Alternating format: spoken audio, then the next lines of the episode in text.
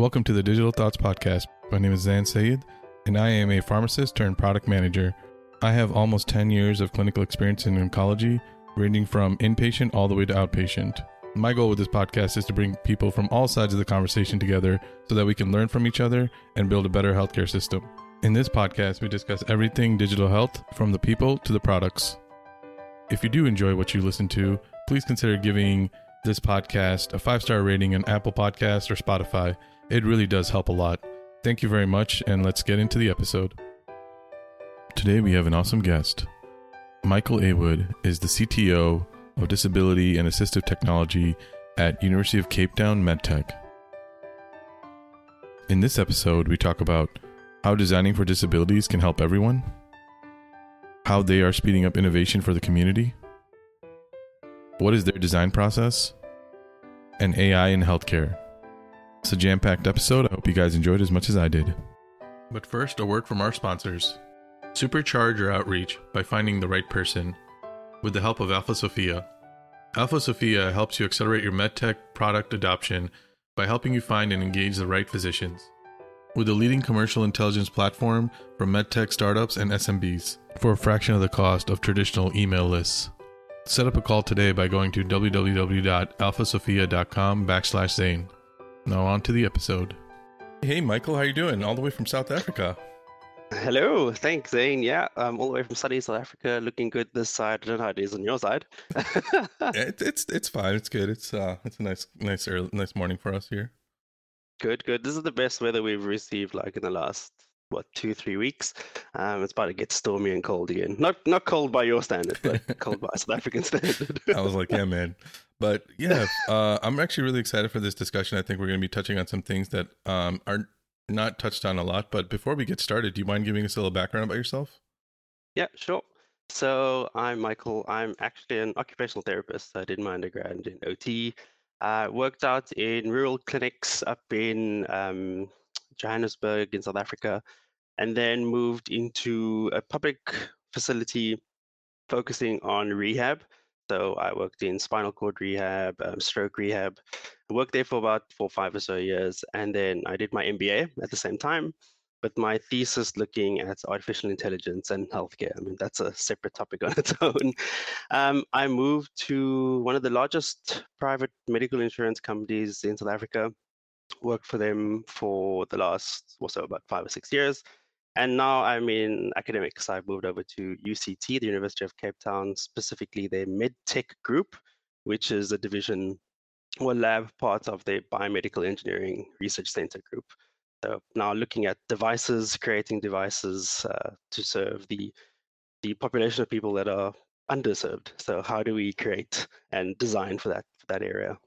Yeah, no, that's amazing, and that's one of the reasons uh, why I was really excited about this conversation is because the work that you do is uh, something that is a very necessary, and it's uh, it's a it's surrounding, like you said, underserved people that are usually forgotten, right? I mean, healthcare in healthcare, we pride ourselves in taking care of the underserved, yeah. in taking care of people with you know disabilities or anything. But in reality, uh, our systems are not built to take care of any of that. Our systems are built right. to take care of able-bodied people that can afford it. Mm-hmm. That absolutely, and we we often find that even though there's there's technologies even made that could be made easier uh, from the word get go. I think you and I chatted about this very briefly. That in that design process, that start, there's a clear route to go through to make things easier for everybody.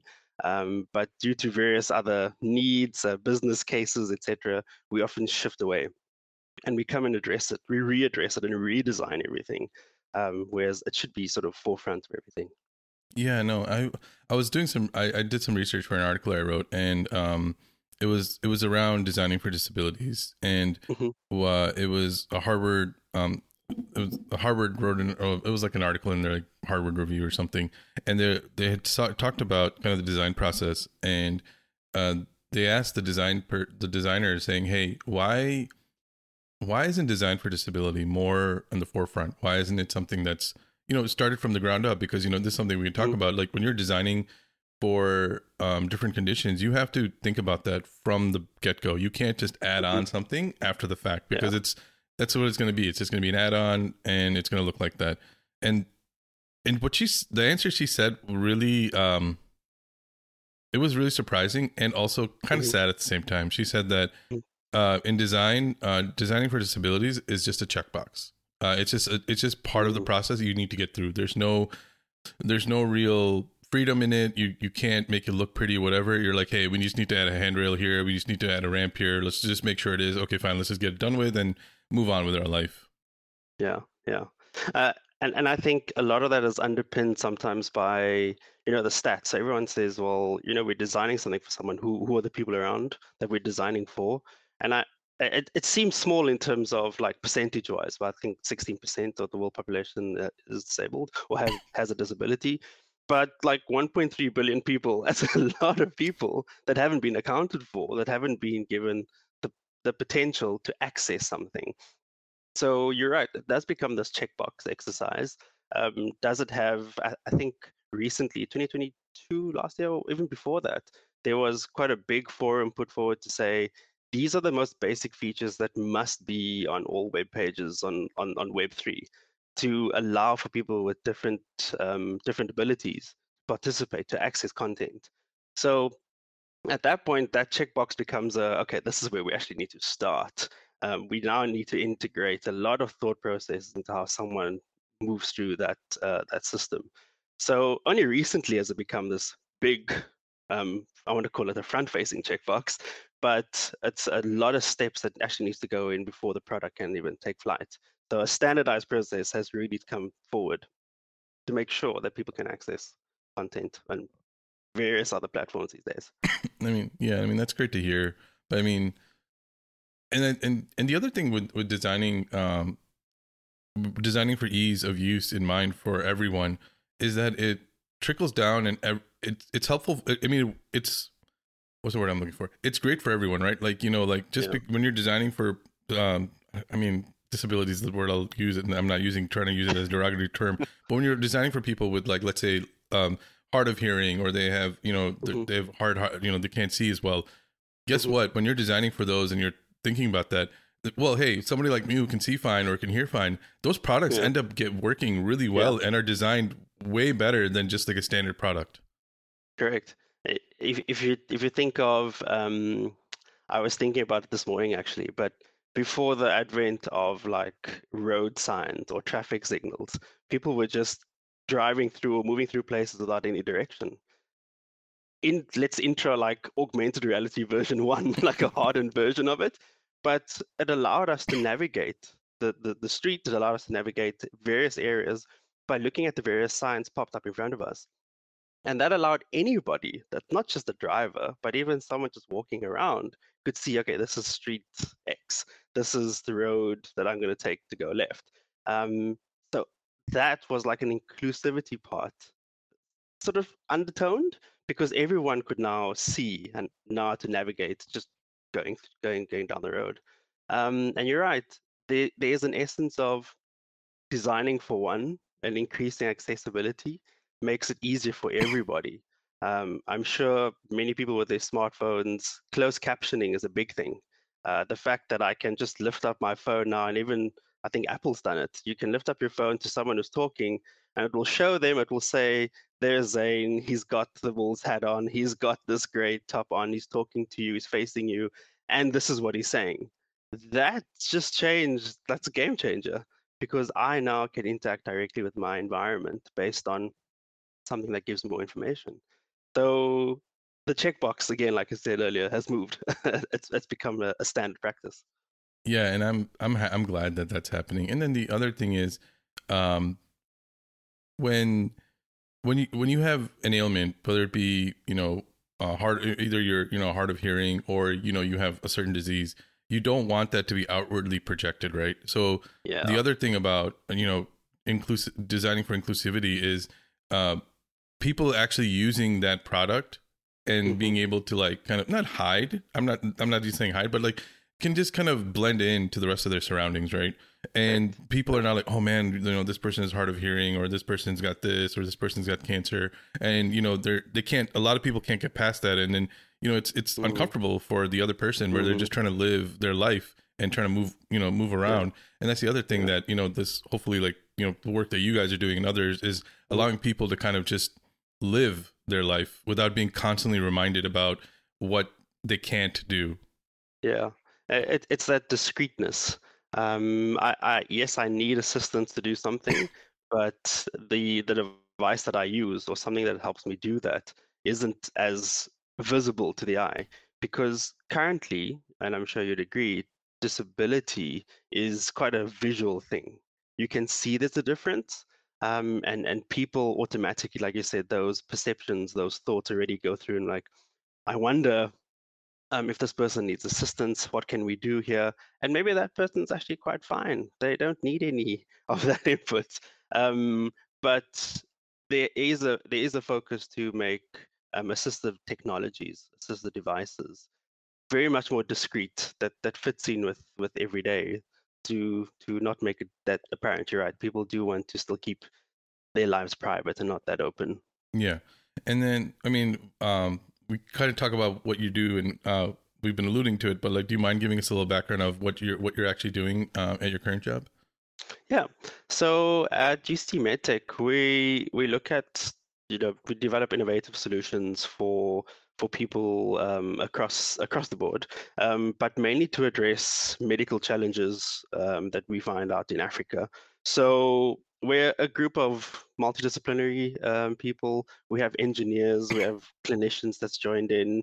Um, we even have partners and even people that experience these the, the various um, disabilities that we're looking at assisting with and the aim is to improve access but at the same time reduce costs we know healthcare is quite an expensive space so what we've been looking at is designing a couple of technologies with a couple of people to improve access uh, something that we're working on right now which is quite a fun project is assisting um, someone that would like to surf but has had um, multiple amputations. So that's upper limb and lower limb. But they'd like to surf. And how do we facilitate that process of getting this person on the surfboard, getting them safe? How, how do we, what are the various steps involved? So, yes, we took a couple of trips down to the beach and probably going into the pool at some point to really test out some of the innovations that we've come up with. But um, yeah, it's, it's all to promote access someone wants to like choose to do what they want to do. So that's one of the projects we're working on. We've started a new project as well with um, a group of people with visual impairment. Um, so really bringing the, if I can say, the the walking cane into the new age. What else can this thing do? Um, and not keep it as just the, uh, the the person that I interviewed that we, when we spoke about it. They said um, they called it the old ox wagon. How do we upgrade the ox wagon? um, and they wanted a new model car. So we a lot of our work is also focused on doing that and translational research because many of the times these things get researched, well published, well documented in that sense, but never produced. So we're trying to move into that space of translating it out taking academic research and then practically applying it. Um, and yeah, that's that's a bit of what we're doing currently. That's awesome. I do want to touch on that last point you brought up. So, why, what what is that barrier between academic research and you know full blown production? It, it, it's quite difficult to tell. Um, uh, most of the times, these are uh, funded projects that you know one would get a grant for, research what the problem is, design a solution around it, and present that. And most of the time, you find that this device stops there. Um, it still maybe needs a certain certification, it still needs various ethics approvals. And that process doesn't always fall into that design, that continuous design process. So, yes, we've got this. Um, Michael needed this type of device. We looked at, we re engineered it. Did we meet match the target? Yes, we did and that's where we ended. So the the view is then how, where do we get the implementation part? And again, that's usually another grant access or some further funding. Funding is normally the, the main the main burden here because you actually do need to get funding to get the researchers out to certain areas to evaluate the technology, to certify certain technologies. Ethically, you can only test things on people if you've got the right approval, and that that takes that takes some funding and time as well. So the lab has really established itself in a space of how can we approach some of those barriers?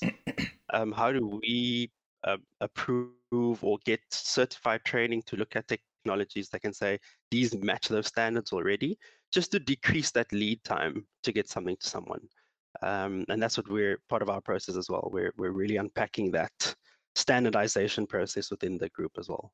And that's amazing. And you're right. There's just so much research done in accessibility and you know papers are written and you know large scale and yeah. environmental tests are even done and then like yeah. you're right it just kind of stays there like oh these are great ideas this is how we should be doing and then yeah it just never gets implemented or doesn't get yeah. put into the design process um so no that's why i mean that's why i think we need institutions like what you guys are doing and groups like you you guys are kind of that bridge between okay we have great ideas now let's bring them into the real world.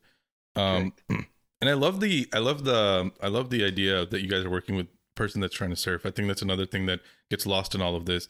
It's not just going with your day-to-day life. It's also mm. enjoying your life. You know it's just like Correct. just because you can't do something in the way you're supposed to do it doesn't mean you shouldn't be still able to enjoy that specific activity. Correct um, i think from a occupational therapy background there's so many spheres of life and there's the work part of it there's the standard daily activities but then there's always this this pleasure side how how do i enjoy my life? How do I spend some time off? Um, and how do I participate in those activities? When you look at participation, it's across the spectrum.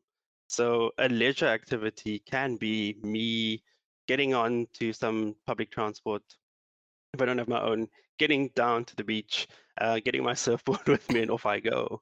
But for someone with a disability, physical impairment, or um, mental mental health uh, difficulties, it's really difficult to go along that process. So what do we do? How do we assist in that? Um, and we, we, were approached by this group um, of people to say, this guy really wants to surf. How do we do this? And we thought, well, sounds like a good problem to have. How do we engineer a solution here? Um, and I think that's it, it's important to understand that ecology piece. Um, there's a great framework in occupational therapy called the ecology of human performance, and it basically says that everyone has a set level of skills, and the skills allow them to perform the occupations, the things that they enjoy doing, um, the things that bring them meaning. But so often we look at the physical problem or the fact that Michael's got a spinal cord injury or the fact that he only has uh, one upper limb. That's the limiting factor. When in actual fact, you turn it around and say, well, it's the context they're performing in that's the limiting factor. It's because the beach is not designed for a wheelchair. That's the limiting factor, not the fact that he can't, can't get to the beach. So contextually, I think that's one area that you also then consider as you create these solutions. How do we allow for improved performance, occupational performance for the person? Yeah. 100% agree. I think it's kind of going back to when you're in the design process. Can you yeah. design for inclusivity? Um, and it's not even like you said. There's a lot of research out there. There's a lot of things that you can put in, just mm-hmm. bare minimum stuff that can make great. Uh, that can help people so amazingly, and it doesn't have to. And it doesn't like change the fundamental way you use your product or design mm-hmm. your product. You can still make it blend in, make it look mm-hmm. good. Um, and I think yeah. that that's something that I'm, I'm glad that you know it, you're saying that it's starting to kind of catch on. Mm-hmm. Mm-hmm. Uh, you you actually find a good example of that in prosthetics. So when prosthetics started, it was all about the look. You know, uh, we always have the debate of form versus function, and form was very important. So it needed to look the part. It needed to look like me. Um, function-wise, it was terrible that it couldn't do anything. Um, in, in, South Africa, we we got um, at the start of the prosthetics time, we had the space arm that was skin toned, and you could choose the the tone of your preference. but you also had then an active one, which was this claw. And you control the claw through the opposite shoulder. So you moved your opposite shoulder, and the claw on the other hand would start moving. Um, but that was good, good function, but terrible form. so how did you come? How do we get to this middle middle point? And a lot of the producers of prosthetics are actually going the route of anthropometric features. So it looks like a normal hand, it looks like a normal leg, ankle, foot. However, the, the parts of the cosmetic piece has has been embellished quite a bit. So you get these flashy new robotic designs. They have lights in them. They don't have any skin tone on them because that's irrelevant. It's more the function I get out of it, and it actually looks cool. Um, and there are so many people I've seen with this thing that lights up at night um, they're going to a party and that's the actual piece the showpiece that they have so form and function has struck a bit of a balance in in these areas where you know there's a bit more of a usability piece that i like wearing this thing it looks cool um, that's good and i think that's overlooked quite a bit i think that um, i think people really over really underestimate uh, if something looks cool or something is desirable to wear, right? Even if it yeah even if it might cause some attention, as long as it's interesting attention, right? Like, hey, this, this, you know, the same thing with prosthetics. Yeah, I, I agree. Like, you've seen this kind of shift in prosthetics where they're like, not necessarily, they're not even hiding it now. They're like, hey, let's just make it look good and yeah. make it yeah. so that people are. I, I don't want to use the word proud, but they're they're happy to be seen in it, walk around in it, or mm. whatever, use it on a day to day basis, and they don't feel um, I don't want to. I mean, I don't even want to use the word ashamed, but you know, like it's just something like you said. It's just something cool. It's a it's a great conversational starter for some people, and mm. it just kind of breaks the ice really quickly, and you can kind of move on. Mm. And you, you'll actually find a lot of um, people that use uh, these devices. They would say that this is a part of me. This is me, and therefore, it, it doesn't matter. What it looks like this is this is who I am. Um, I, I've worked with many wheelchair users who would refer to the wheelchair as their legs. They'd say, "These are my legs. This is how I get around." So, to, you're right. There is an essence of wearing something proud. Um, there is an essence of showing. I mean, this is this is what what my makeup is like, um, and I I'm I'm comfortable in it. And remember, we we're at a time where we a very open time, a very accepting time for people to really show this is this is who I'm and I've I've no shame behind it and we want that. That's also again that accessibility part. That's again um, bringing out the, the the person that's always been there but is hidden behind stigma, the various in social injustice walls. We, we've we've passed that, and you're right. People are showing their their little lights that flash their their legs. People are more proud of of, of these features. Yeah, and I'm I'm and this should be right. You know that that's what makes you you. And you know we as human beings are unique. And if we were all the same, it'd be kind of boring, honestly. Um, Correct. And yeah, and then the other thing that you guys do that I love. Um, so there's designing for us, you know, group of people, but you know a lot of times they don't have input in that design. Uh, yeah. And you've mentioned it a couple of times, kind of as you've been telling your stories. But you guys, before you design something, you actually talk to talk to them. You kind of interview yeah. them. You kind of see what they're doing in day to day life. And you, if if you're designing a general product for a specific, mm-hmm. uh, you know, ailment, you bring you mm-hmm. you interview a, a, bunch of people with that ailment. Mm-hmm. Correct.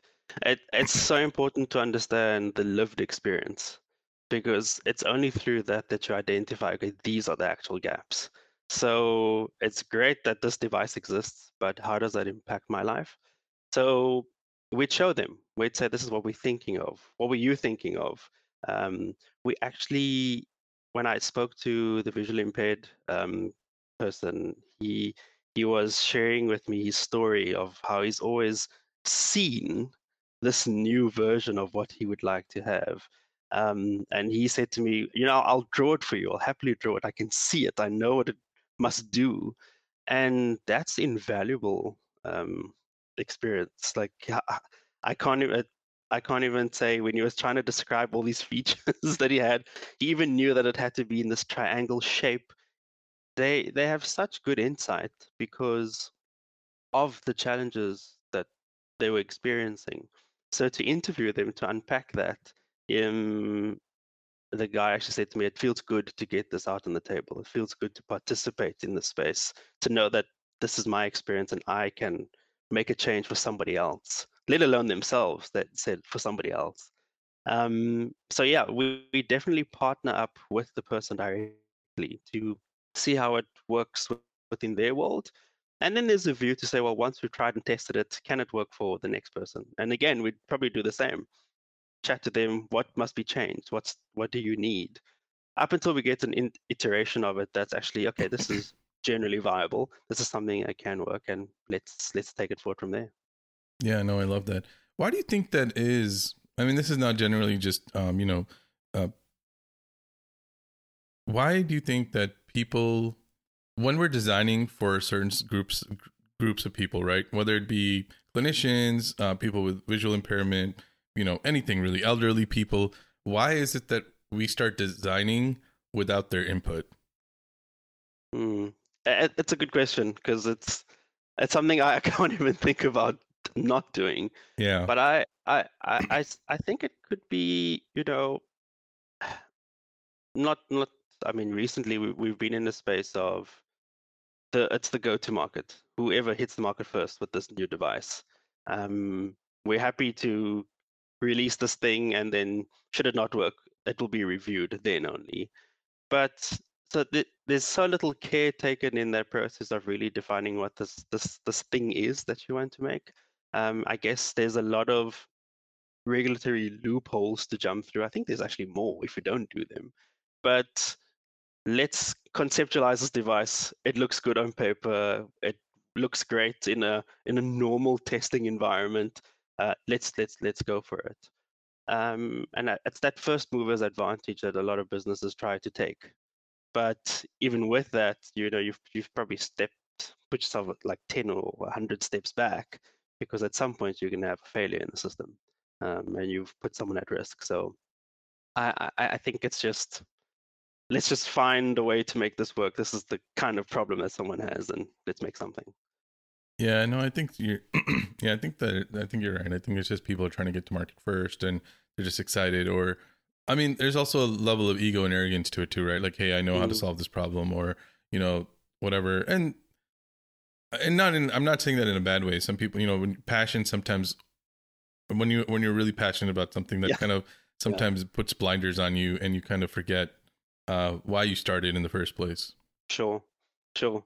And that that clouds the entire process that you would have had. Um, and you're right, there might be many passionate people out there that want to get this going. Um, but the and it, and it happens quite often. You when you look at a product, you say, "Why was this designed?" And if you can't answer that question, what the person was designed for, then you know you haven't designed appropriately. Yeah, one hundred percent. So kind of go, going off that, what is your guys' design process like from start what from start to finish? Uh, when you how do you guys decide to make a product? When do you guys bring in people, or do they, or does it start with somebody approaching you guys like, "Hey, I need help with this"? Hmm. It's it's twofolded. So we have a, we have had increasing increasingly a lot of people coming through now saying um, we've seen some of the things you've done before. Um, we've actually a couple of years back we created a robotic exoskeleton to help people who've suffered a stroke to to write, and it was just a tested system. And a lot of therapists and clinicians came to us and said, "Hey, we've got this problem with with patients. Can you help us do this?" And that turned into people with um, impairments or difficulties coming to us saying, "Hey, I've got this. Can you help me do this?" Um, so we have a lot of those, but we also do have a lot of internal sort of models where we're saying, we've seen this, this has existed, it's very static, it hasn't changed over the last couple of years. Can we do something? Can we design something that can impact that? And then approach uh, the various populations that might be that might find it quite useful. So we, we do have two streams essentially. Um, it, it just depends on which which process comes in first. But irrespective, regardless of that, we, we would go back to whoever the group would be that it's aimed at and say, please review. What do you think? we'd actually have clinicians even review the device if necessary. Um, a lot of what we did when we did the robotic exoskeleton, for example, was the view was to create a tool for therapists to work with their patients. Uh, the, the therapist to patient ratio isn't that great in physical rehab. So, how could you provide something to the therapist? So, even with that, we reviewed the, the person's feedback that was actually using it, but we also reviewed the therapist's feedback if it actually made a change for them. So, like we said, like I said, we're multidisciplinary. We look at everyone's viewpoints before we go to the next step. Um, so, what's the pain point? How do you address the pain point? Um, do we who do we review it with, and then iterate, and then sort of that circle just keeps going. Yeah, it kind of answered my next question of you know what are the steps that you guys take, and um, I mean that's amazing. Uh, I would like to learn a little bit more about this exoskeleton. So what uh, so what does it do? So is it it's used during the rehab process? So it's called the Rescribe, um, and it's a exoskeleton that is used post-stroke. Uh, the population initially was um, flaccid paralysis of the upper limb, uh, where they actually lose uh, almost all their function in the hand. And this device was paired up with a LCD screen, and the LCD screen had letters, shapes, numbers pop up, and the exoskeleton would then guide the hand to go through those shapes, those numbers. And it would do it at a process that is slow enough for um, for retraining and relearning. And they would do this over a period of time. So at, at the initial trial, I think there were a handful of uh, patients that we had access to where they would go through, they would do this therapy, I think it was twice or so in the week.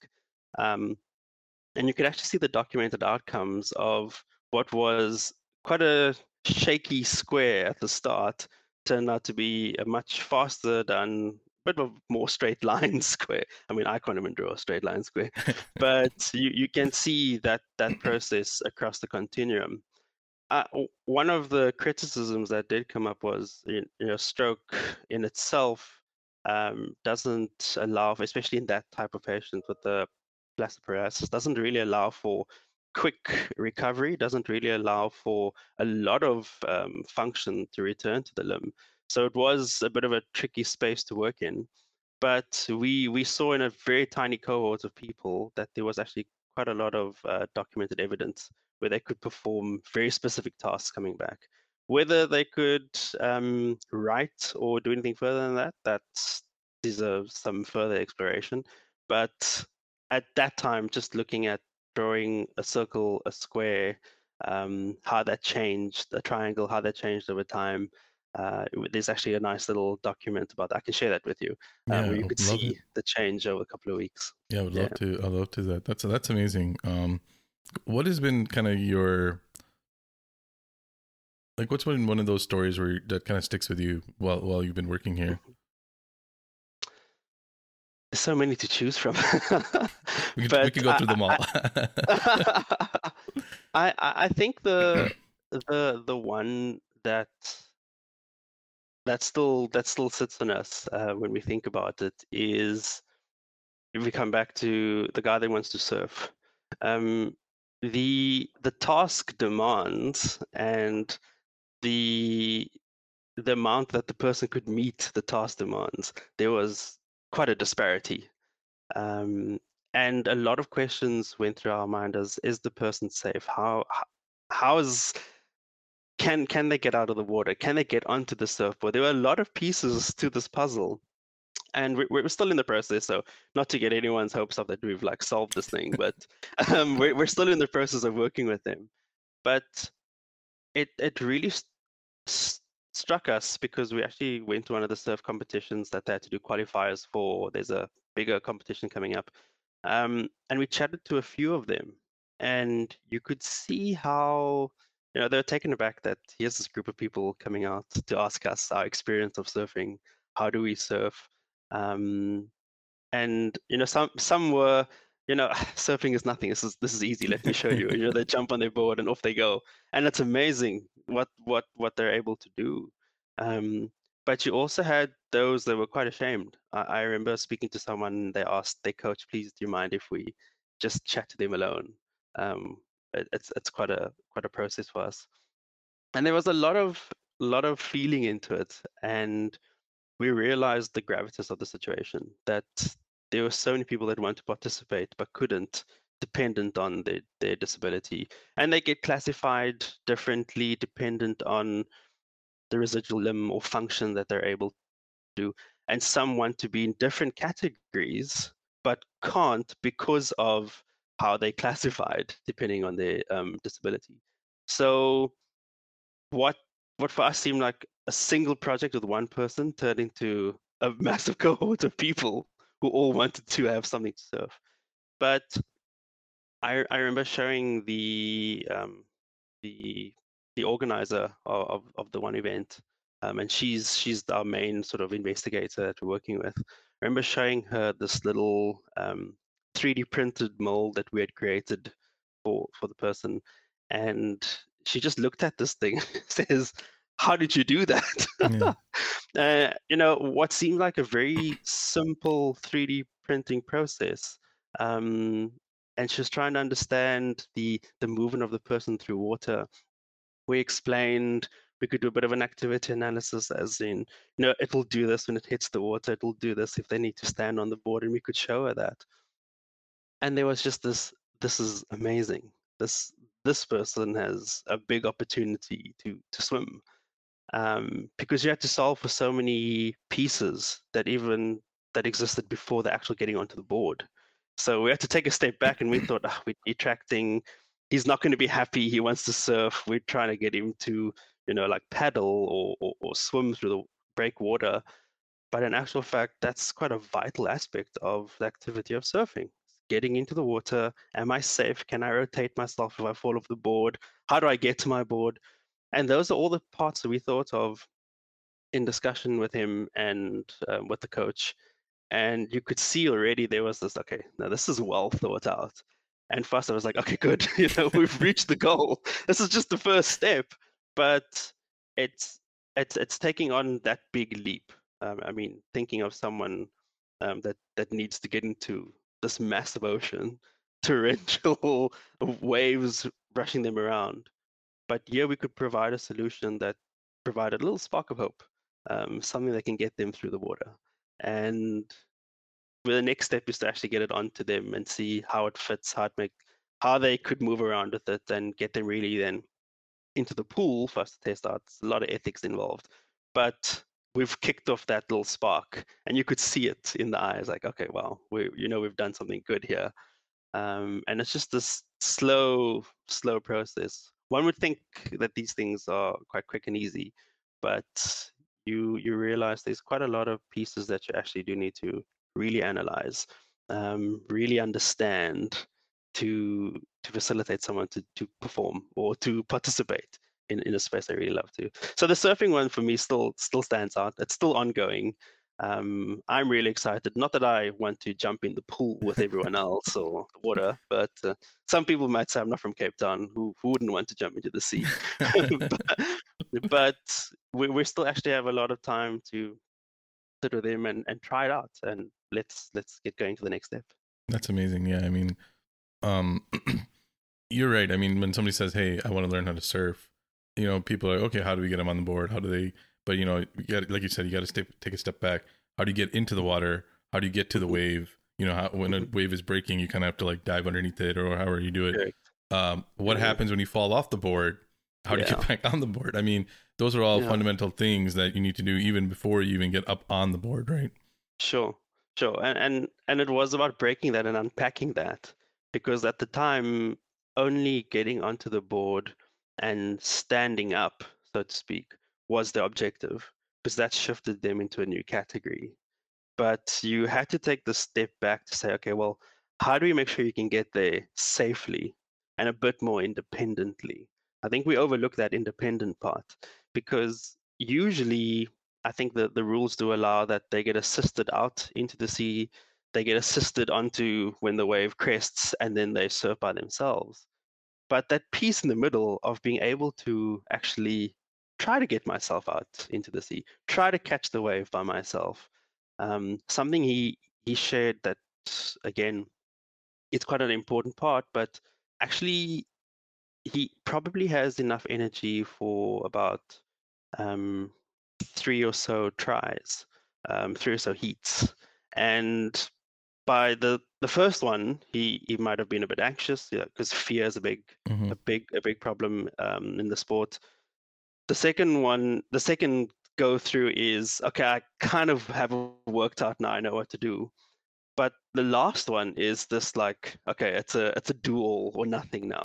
What I need to get it right. I figured it out, and it's a massive um, effort just to get them into that zone and to to do what they wanted to do. Um, and I remember he, he was worried about his heat and he actually passed. He actually did quite well. He got a good score, nice. um, and saved it for the last for the last one. But there, there's there's just that that aspect of someone wants to actually make it turn into four four um four runs that I can do. That makes it that much easier for me. Four five runs that I can do. Um, everyone else has like a maximum of five or six, and I might only have two because I can't paddle enough. I can't write myself up quickly enough in the time frame. So a lot of aspects to think about. And again, it comes back to that design space. What is it that you're designing for? Um, it's not that you're just designing to get up onto the board and go out into the wave, but you're designing to actually participate in the full activity of what surfing is. Yeah, no, I love that. I think the what you mentioned about independence versus assisted I think yeah. a lot of times we forget that independence is something for people that have independence. We take it for granted. We don't think about the, the little small things until it's taken away from us, right?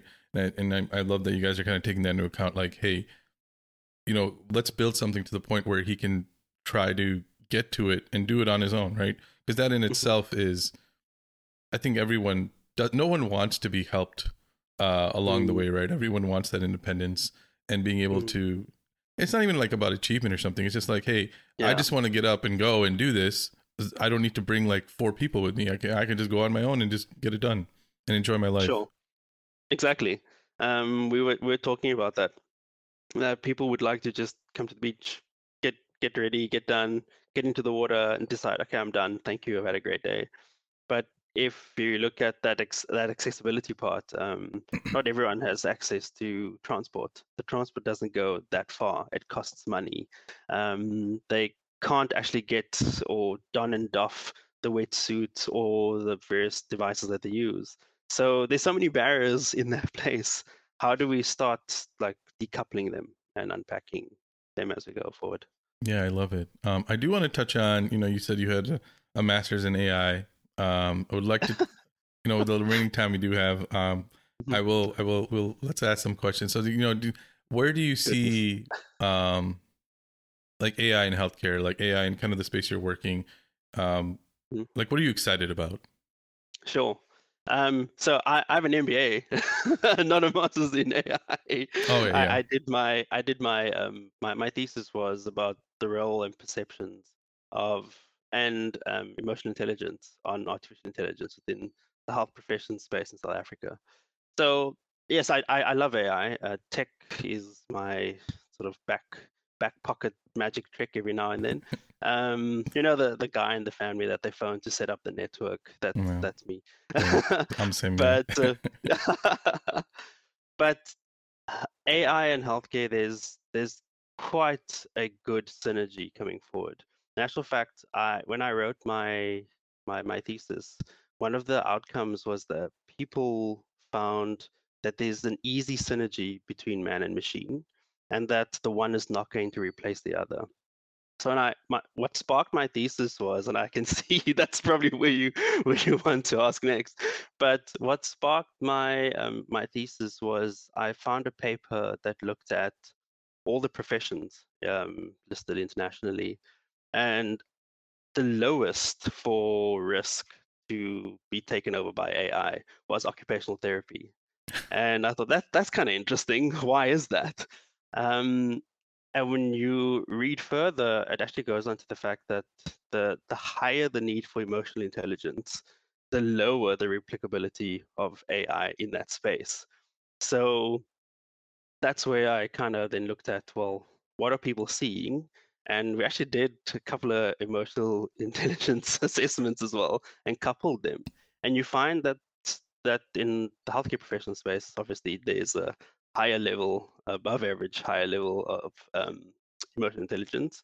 But you also saw that they were quite hopeful and optimistic that there is a space for the two to integrate. And I think I can't remember. I one of your podcasts, someone had spoken about could have been Preston about Intuit surgical um, mm-hmm. with their with the the robotic systems that they have for surgery, but a lot of facilities, public and private, were using those already um, and starting to see how that improves surgery rates as well as outcomes. So there's been good advancement using AI, and we've just got Med-PaLM come out from Google looking at how do we take all this information and just condense it easier for, for, for healthcare professionals.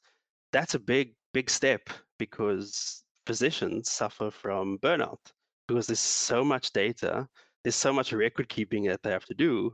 And here we have a system that can actually just say, there's Michael, this is his problems. Predictively, we can say this might happen. How do you treat that? How do you provide that service? That's up to the doctor, not the AI. And I think that's an important loop that we have that AI or any of the various disciplines under it is seen as more of a a space to assist rather than take over. Yeah, I completely agree with you. I think that AI is I mean, there's a lot of sensationalization that happens with new technology, right? Absolutely. People get scared, yeah. they don't know how to use it or what's going on. And I mean, honestly, a lot of it's based off of movies and things like that, right? But I do think that you're right. Um, that clinicians, like the people, uh, like uh, what we do, it's not, it can't be taken over. I think because people don't realize what we do, like all the different mm. things that we need. And then also in the end, like you said, the emotional, intelligent piece of it. In the end, healthcare is a human to human experience. Um, you know, it's and it's going to stay that way. I always ask people like, "Oh, well, we can replace this part and this part." I'm like, "That's great, but like, how would you feel if you mm-hmm. or your mother, let's say you're you're sitting there, your mother thinks she's got cancer, she gets a scan, mm-hmm. And you guys are waiting for this scan to come through. Okay, got we got AI, we're doing all these things. It's figured out you got cancer. Then you get a text message saying, "Hey, uh, you have cancer." Yeah. How would you feel knowing that you got cancer via text message or an automated phone call? Yeah. I would I would assume most of us would not like it that way, right? Absolutely. Not. Because yeah. what happens is, okay, A, you have cancer. Now you don't know what kind of cancer. I mean, you don't know the gravity of it, right? Because the obviously you don't know everything about the cancer, right?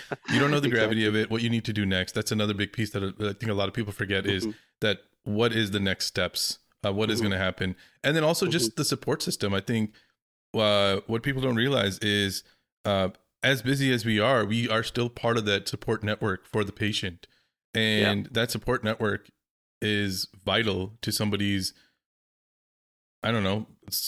I mean, it's, it's it it can be the difference if you don't have a good support network. It can be the difference between you having a good outcome and a bad outcome. And those mm-hmm. are things that AI maybe maybe it can eventually in like in a couple of decades whatever who knows but i don't see it happening in our in our lifetime and i love the fact that you said that synergy we, we can work towards synergy and i think if we work towards synergy of ai and healthcare we will move mm-hmm. much faster ra- Absolutely. than if we are trying to replace things yeah yeah i think the the replace piece has to be off the cards um, and it's it's rather how do we optimize the healthcare delivery system so I think um, not too long ago there was a discussion, uh, you know, of that we're talking about electronic health records and how they actually provide good access to healthcare um, with the right information being put into this this distributor of, of, of knowledge. But how does the AI sort of assist us in that part? How does it translate all of that across? How does it make it easier for the professionals to work? I think that's that's where we need to unlock um, a lot of those costs. There's a cost benefit, of, of course. How do we unlock all of that um, within that system versus, like you said, getting a text message? It's not going to work. You want to talk to someone upfront. You have real hard questions, and only a person can provide that to you. Yeah. Even if, if, if I mean, now we're getting into digital twins and synthesized voices. Um, I mean, I don't think that's that's close enough to actually give the human touch of how can I help you? It, it sounds like a very cliched line, but to have that coming out of a human's mouth actually makes a, a massive difference to your experience. Yeah, as a person who loves uh, doing like online chats or whatever, uh, when I have an issue, when there's an actual issue that requires, when I'm frantic or whatever, everyone just put yourself in that situation. Something's going on. Let's say your bank records have mm-hmm. not, your banking identity has been, your identity has been stolen. What do you want to do? Do you want to talk to a chatbot or do you want to talk to a mm-hmm. real person? I mean, if I, I would assume 99.9% of us want to talk to that real person. We don't want to go to a foreign tree or all this stuff because we mm-hmm. we don't know this. A, we don't again. I, I think, and it's a great analogy with healthcare. You don't know the severity of what just happened. You don't know what mm-hmm. to do next. You're just trying mm-hmm. to put a stopgap on everything. And the fastest mm-hmm. way to do that is just to get to a person and just have them close everything down, or and then mm-hmm. have them tell you the next steps. Like, mm-hmm. hey you know, mm-hmm. what should I do? Am I canceling all my cards? Okay, when are they coming? This is the address they're coming to. Okay, we've put a lock on this. Did you make these purchases? Yes or no? Correct. Um, Correct. And, I mean, and those are things that actually that's very akin to like the healthcare process, right? Like, hey, I got, I, I just found out I have this. What's the severity of it? What do I do need to do mm-hmm. next? Do I need to stop doing X, mm-hmm. Y, and mm-hmm. Z, or should you know all this stuff? And um, mm-hmm. it's interesting that people are people are forgetting their own experiences in crisis yeah. situations and saying that, yeah. hey it's going it's it's it's it's good for them but not for me type situation you know yeah yeah exactly um it, there's a space for um something to kind of pop up and tell you what's going on but i want to phone someone directly and say please help. I need to know what to do. Um yeah absolutely agreed. Yeah. Awesome. Well um i can go on forever but you know let's end with this last uh question. All the you know you've had a pretty interesting journey um, mm-hmm. From all the stuff that you know now, what would you have? What advice would you have given yourself as you were coming out as a fresh OT out of school? Wow. Um, I I think I think it's always um, it's it's an old adage, but you my my mom used to say quite often, you've you've only failed if you haven't tried. Um, and there's this constant sort of push to just keep trying, try this out. You you've heard about this. You've heard about this AI thing. You know, dabble in it a little bit. Try it out. See what it is. Um, I, I wish someone had told me to to to try some more um, as as I go through it because there were there were various spaces that you know you could have seen things a bit differently, could have different outcomes. Um, but it's always try. Uh, keep trying keep pushing um, and it's going to be okay to have that in your mind. It's going to be okay. It's very important. Yeah. Yeah i love that. Um, and then if anyone wants to get a hold of you guys or and you personally uh, what's the best method of doing that? Yeah e- emails usually the the easiest to get to me. I'm, I'm quite active on on linkedin and some of the other socials. Uh, I think LinkedIn is where we connect quite often. Um, but otherwise, my my email address, I can you want me to pass it out quickly. Yeah, yeah, you can say it out loud and I'll have it in the yeah. show notes as well. Cool. Uh, my, my email address is michael.awood at me.com. Um, so yeah, you can post it out there. But otherwise, pop me a message on LinkedIn. Happy to chat. Always happy to engage. Awesome, Michael. Well, thank you so much. Um, like I said, I was excited about this conversation. I think it 100% delivered. I could keep going and I have so many more questions, but we'll have to stop it down. We'll, maybe we'll save it for the next episode. Perfect. Next episode, we'll get there. All right. Well, thanks again, and uh, you have a great rest of your day. Thank you so much. You too. Thanks, Zain.